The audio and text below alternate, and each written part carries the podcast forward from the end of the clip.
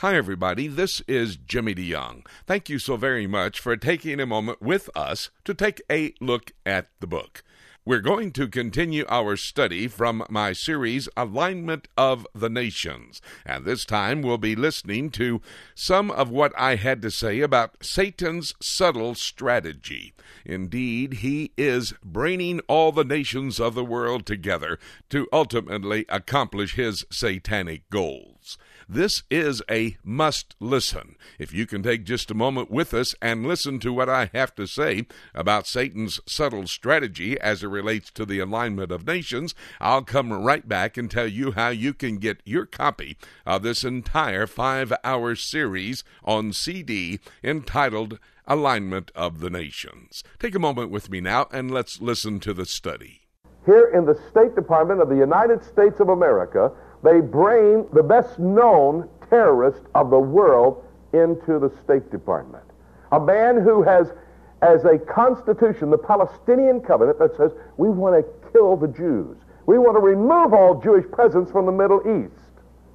And he is at the cutting edge of those people in the world, the enemies of the world, that are aligning themselves, forming coalitions to come against the Jewish people in the days in which we live, which God's word said would happen. What makes a Yasser Arafat? What makes a President Hussein, who is the president of Syria, who is a man who's sent uh, his troops over to a city just outside of Damascus not long ago, where 25,000 people lived. And his soldiers went in there and massacred every man, woman, and child in 24 hours, all 25,000 of them. What makes a man do that?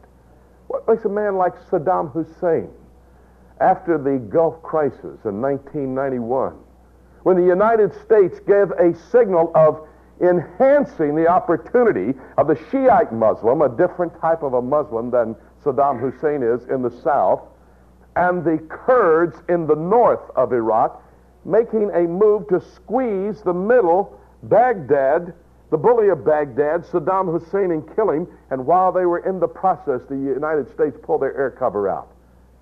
And that resulted in over a quarter of a million Kurds being gassed by Saddam Hussein. What makes him do that? What made a man like Hitler kill six million people? Well, there's an underlying, and let me say a word that uh, sometimes people shy away from conspiracy that's going on. Oh, it's uh, not the Bilderbergers or the Illuminati, as someone's talking about.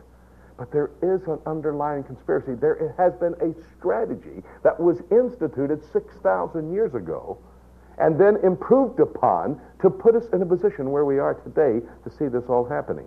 The alignment of the nations is coming into position for the purpose of fulfilling God's pre-written history or the prophecy he gave his ancient prophets.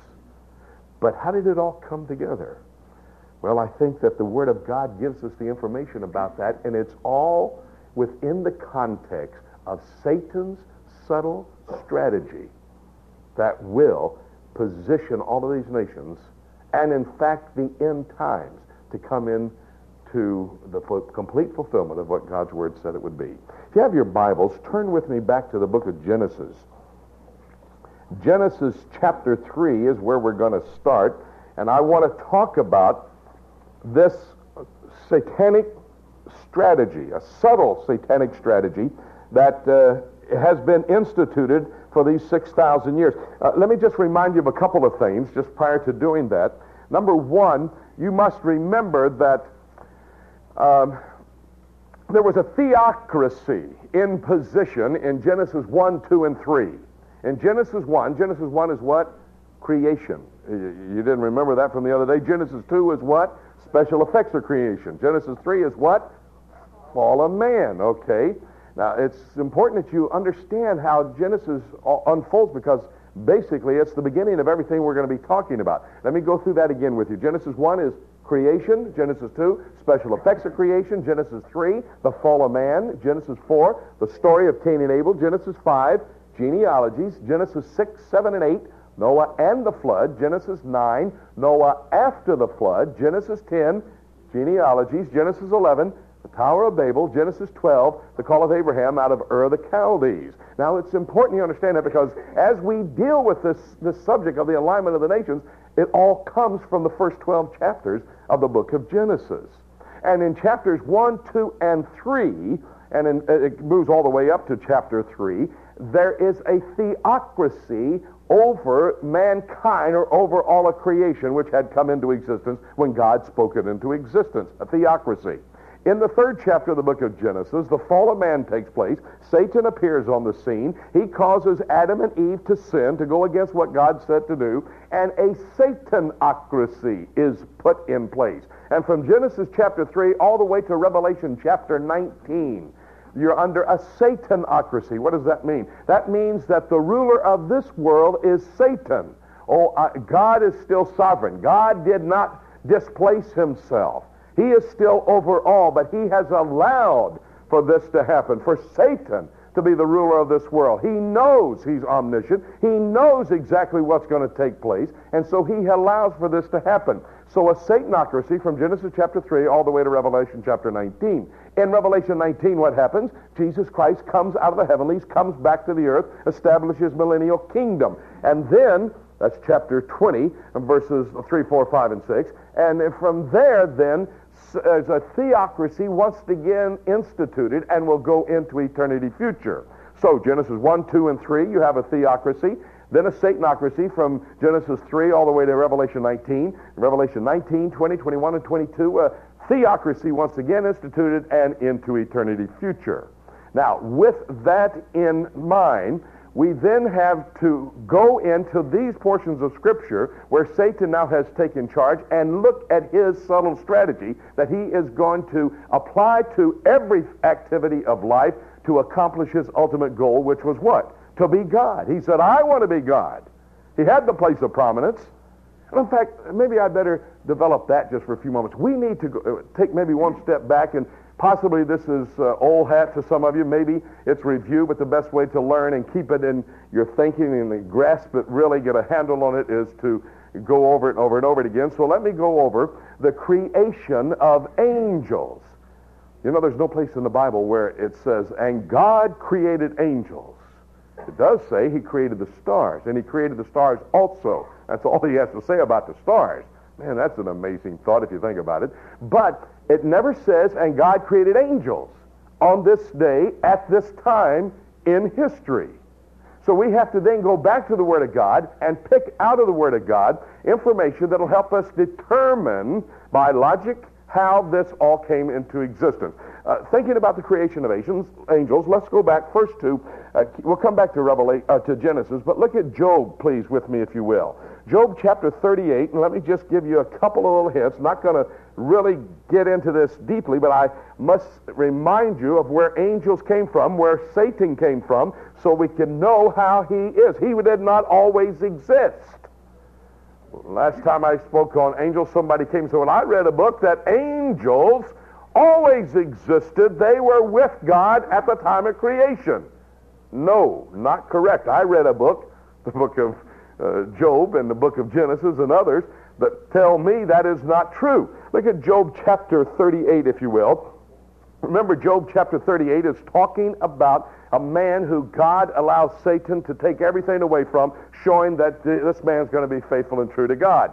Now, uh, Job's family wasn't as faithful and true as Job was. Remember, his wife said, Why don't you curse God and die? And then along comes a bunch of friends, or so called friends, and say, Why don't you curse God and die? Chapter 38 of the book of Job is for the purpose of responding to the statements by those friends to Job. He's actually talking to Job, but he's really wanting those friends of Job to eavesdrop on the conversation. And here's what he says, verse 1 of chapter 38.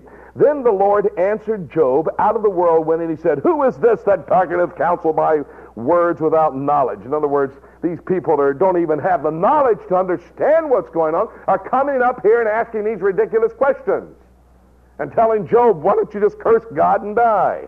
Verse 4, where wast thou when I laid the foundations of the earth? Boy, that kind of lays it on them, doesn't it? They're mouthing off. He said, hey, you know so much, where were you when I laid the foundations of the earth? Did you have a measuring stick so you could measure it out? Do you know where the foundations for the earth are located? Where were you? Mouthing off about what you think Job ought to do? I love it. I mean, the word mouthing off is not in there, but I'm sure that's what God said. In the original Hebrew, of course. Now, look at verse 7. Let me show you something. Here it is. Where were you, put first forth verse 7. Where were you when I laid the foundations of the earth, verse 7, when the morning stars sang together and all the sons of God shouted for joy? Now, that's our first clue as to when God created angels. Thank you very much for taking a few moments with us to come to a better understanding of Satan's subtle strategy as it relates to the alignment of the nations in the last days. The nations aligning is one of those four major trends that we will see as evident in our world leading up to the return of Jesus Christ. This prophetic five part audio series includes Mankind's Master Plan, Satan's Subtle Strategy, Ishmael to Islam, Alignment of the Nations, and Here Comes the Antichrist. You can get your copy of this five hour, five part audio series on CD by calling our toll free number, 8 Prophecy 8. That's translated into 877 674 3298. Or go to our website, www.prophecytoday.com, and make your order you need to listen to Alignment of the Nations. It'll help you understand why things are happening in our world as they are today. Again, that phone number, 8 Prophecy 8 877 674 3298. Call today to get your copy of Alignment of the Nations. Thank you very much, and Jimmy DeYoung here reminding you that Jesus Christ could come today. So let's keep looking up until.